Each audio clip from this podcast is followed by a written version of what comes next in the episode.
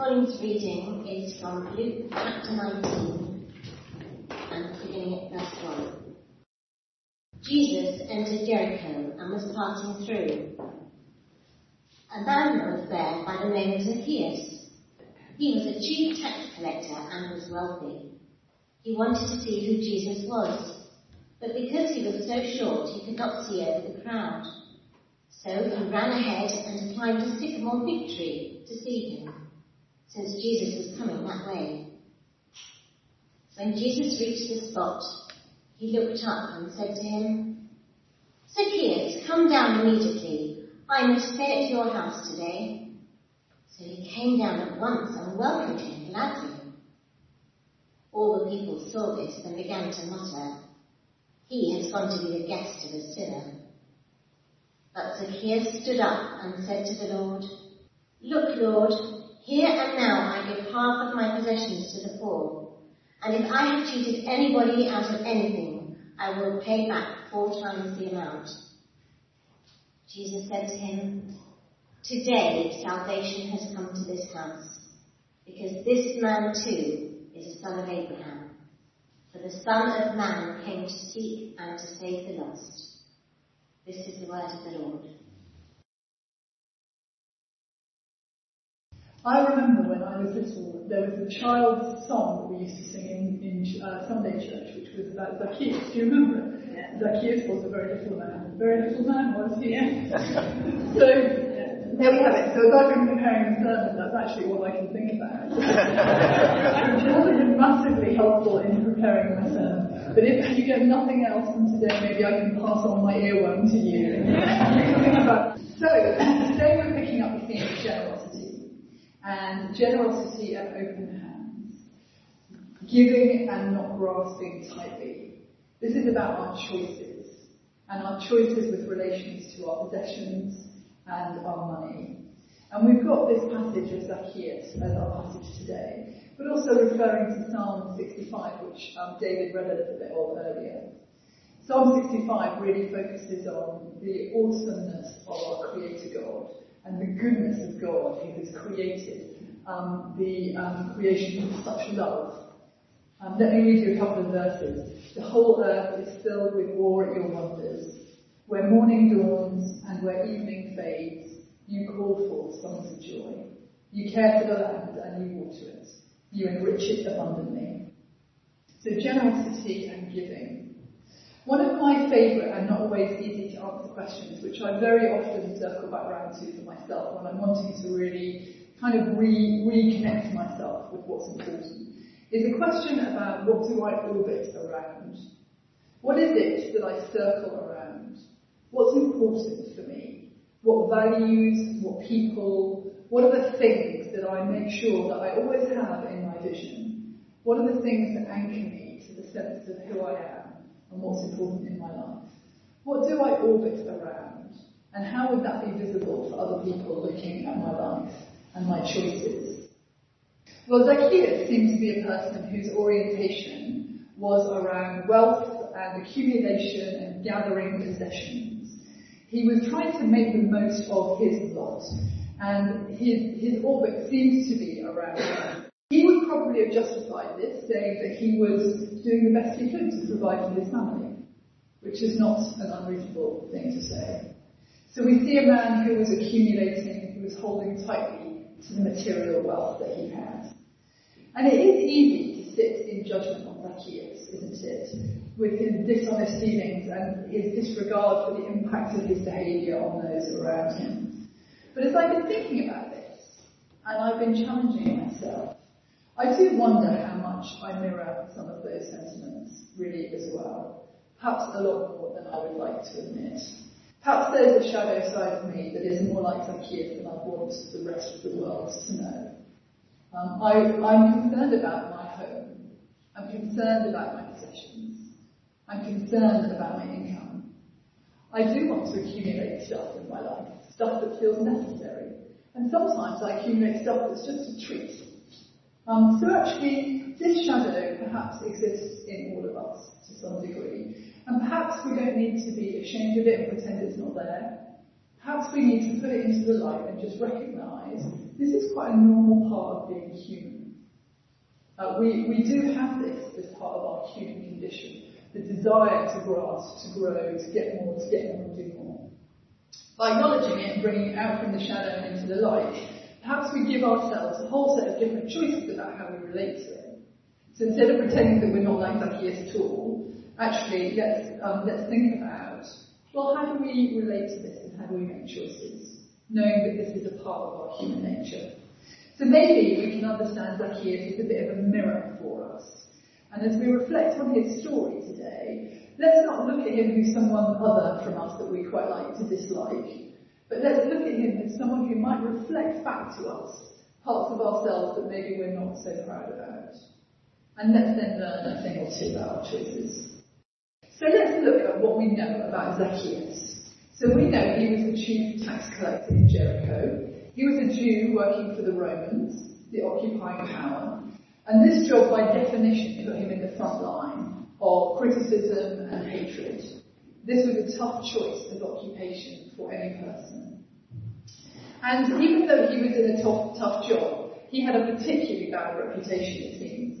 So he clearly didn't make his life any easier for himself in the way that he carried out his job. And it's interesting, earlier in Luke, um, some tax collectors come to John the Baptist to be baptized. And they ask him, what can we do to avoid um, damnation?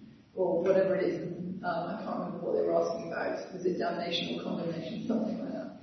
And John the Baptist replies, don't gather more money than you need to. So I wonder if this thing of tax collectors taking more than they really needed to, whether that was quite an issue, quite a well-known problem. What else do we know? We know that he's very wealthy and we know that he has an agenda for wealth gain. We also know he was very short. We also know he was interested in Jesus. So something that he heard about this itinerant preacher and this prophet drew his attention. He wanted to make sure that he saw Jesus. He wanted to make sure that he could at the very least see him or hear him or somehow connect with him. And I wonder if that's an indication that at some level his heart wasn't at peace. He was curious about Jesus and who Jesus was. We also know that he was quite willing to be spontaneous. He had Jesus round to his house with no, no prior warning, no, no time to prepare, but he was happy to do that willingly. And we know that to some degree his heart couldn't have been that hard, because when he encountered Jesus and when he met with him, he very rapidly had a transformation of thinking about his choices. Not only was he willing to pay amends, but make amends, he was also willing to pay back fourfold. So clearly, like us, Zacchaeus was quite a complex character. He wasn't just a dishonest tax collector. He was full of a whole range of things, and he was making his way through his life the best way he knew how. And at some level, we know that he wasn't at peace because he was interested in Jesus. Perhaps as well as all these other things, he also suffered from FOMO, the fear of missing out. He didn't want this uh, person who was gathering such attention to pass by without him having some um, involvement. So Zacchaeus made sure he was in the crowd, and he made sure he could see Jesus by climbing the tree. And Jesus walks towards him and says, I must come and stay at your house. This isn't a request. It's not a leading gently into, you know, will you give me an invitation? It's really direct. And I think this reflects something of Jesus' amazing intuition and capacity to engage with each person that he met in the way they needed to be engaged with. Something about this directness that caught Zacchaeus' attention and maybe was what was needed. I'm coming to your. So he wasn't giving Zacchaeus any room for maneuver. His message was clear, and I think this is really at the heart of um, what I've been pondering about as I've been preparing this. His message to, to Zacchaeus was clear. It was this. I see you. I see you. Um, I see you and I want to engage and connect with you. And I will not avoid you. I have something that you need to hear. And I got to thinking, I wonder and how many times in his life had he ever met someone who truly saw him, who truly saw him for who he was and didn't avoid him and wanted to connect with him. It's really interesting this theme of seeing that that runs through this story. Zacchaeus couldn't see Jesus, so he moved to a place where he could. And Jesus came directly up to him and saw him.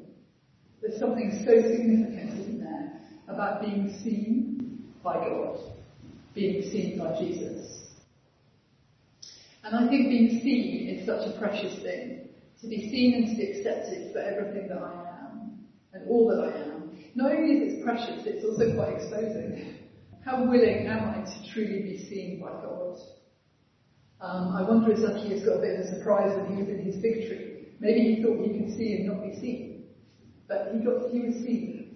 And he was seen by Jesus, who's the embodiment of the goodness, the compassion, and the love of God. That's something special. So we read that as Zacchaeus spends his time with Jesus, he has this immediate transformation of heart, which revolves around his treasure. He'll make amends fourfold and he'll give half of his possessions to the, to the poor.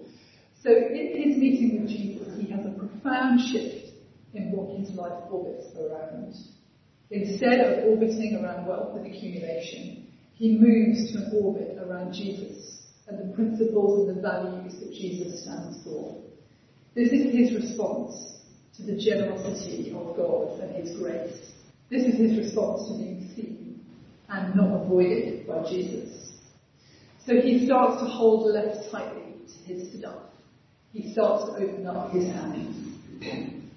And in the book that accompanies the series that we're doing, Bill Hybels talks about, he reflects on how it's such an instinctive human thing to clench our hands. He says, you know, when we're born as babies, our hands are clenched. And if anybody offers us a little pinky finger, we grab onto it.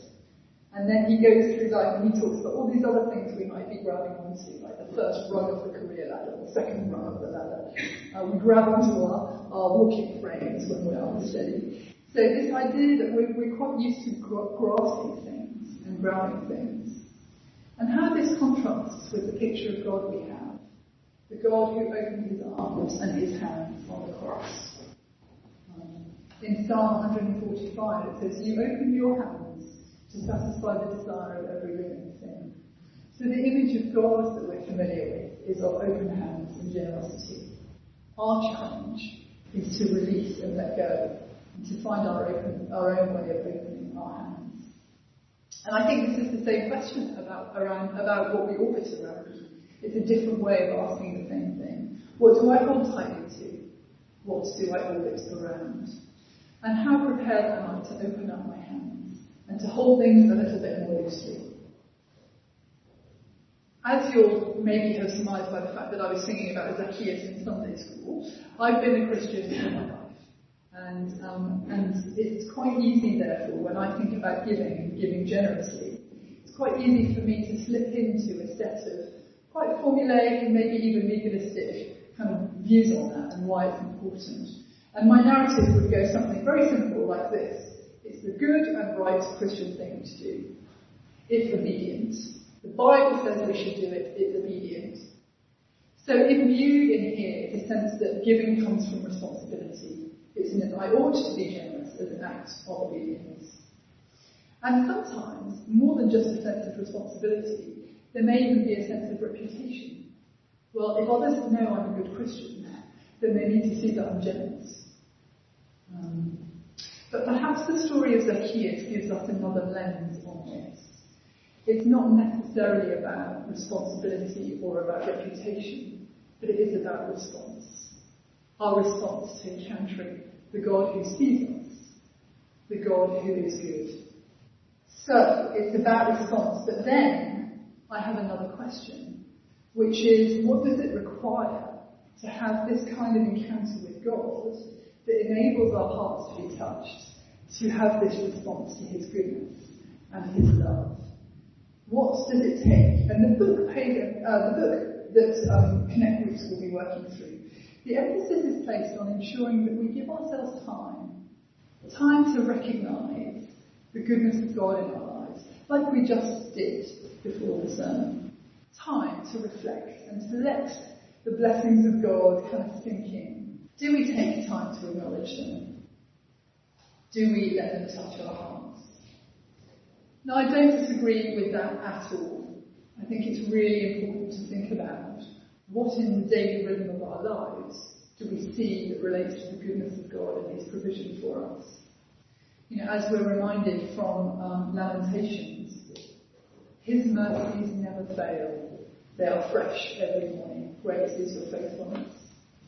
But I have to confess that I have really struggled with this as I've been preparing the sermon. And um, my struggle has been this, that it's very, at, at one level, it's quite easy for me to take on board the idea that I need to pause and reflect on the goodness of God in my life and from there respond with gratitude. But in the last 10 days, over 20,000 people have died in the floods in Syria. Over 2,000 people have died in the earthquakes in Morocco. And I struggle with the question of how do I hold together the sense of the generosity of God in my life and the, the unimaginable trauma and suffering in other people's lives. It feels profoundly difficult to stand here and say, pause and think of the blessing of God and give generously. So if we're called to respond to God's goodness, how do we make sense of this dilemma? Now, I don't have an answer to that. I really wish I did, but I want to mention it because I think if we are going to really grapple with the complexity of our faith, we need to with these things. We need to acknowledge that it isn't that simple. If God is a generous and a good God, He's a generous and a good God to all of humanity.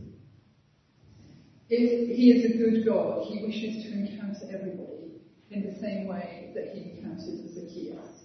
So somehow, for the millions in the world who don't have enough to eat today, who don't have provision for their physical needs, who are suffering incredible and unimaginable trauma, God must still be a generous God.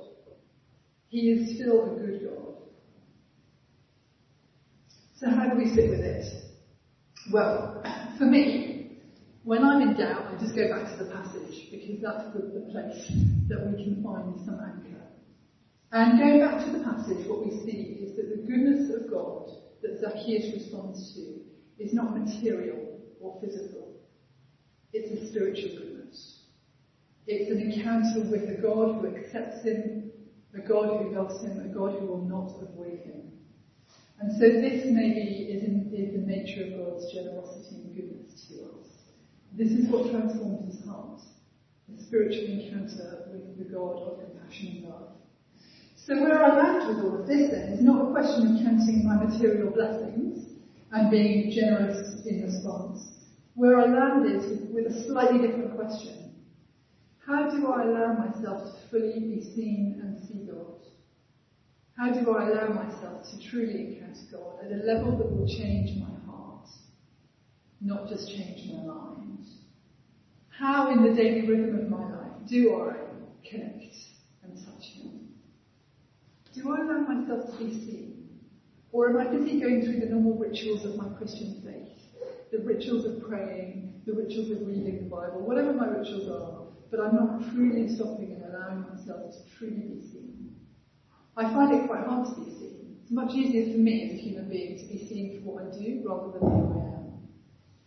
So these are the questions. If I do give myself time to encounter the true God who sees me and loves me and doesn't avoid me, then this will transform. And this will enable my choices to loosen my grip on my possessions and give from a place of gratitude. And maybe it will become more instinctive to be orbiting around Him. And I think this is applicable to all of humanity, no matter how dire people's circumstances. Maybe this is the hope that we can have, is no matter how challenging people's physical lives are, this dimension of meeting and being seen by God is still available for everybody. So how are you allowing yourself to be fully seen and fully loved by Jesus? How do you get in the way of yourself? What might you need to move to the side to really allow that to happen? And how well do you allow your heart to be touched by the encounter with Him and by this generosity of His Spirit? So may we learn to be to meet with God in a way which transforms our hearts. When we pray together, when we meet together, may we be a community for whom generosity is not because we're good Christians and it's our responsibility, or because we're concerned about all the other people saying of our reputation. Maybe we can be a community whose generosity arises from this response to what we know and how we meet God. Not about our reputation, but our response to being seen and to seeing the God of generosity.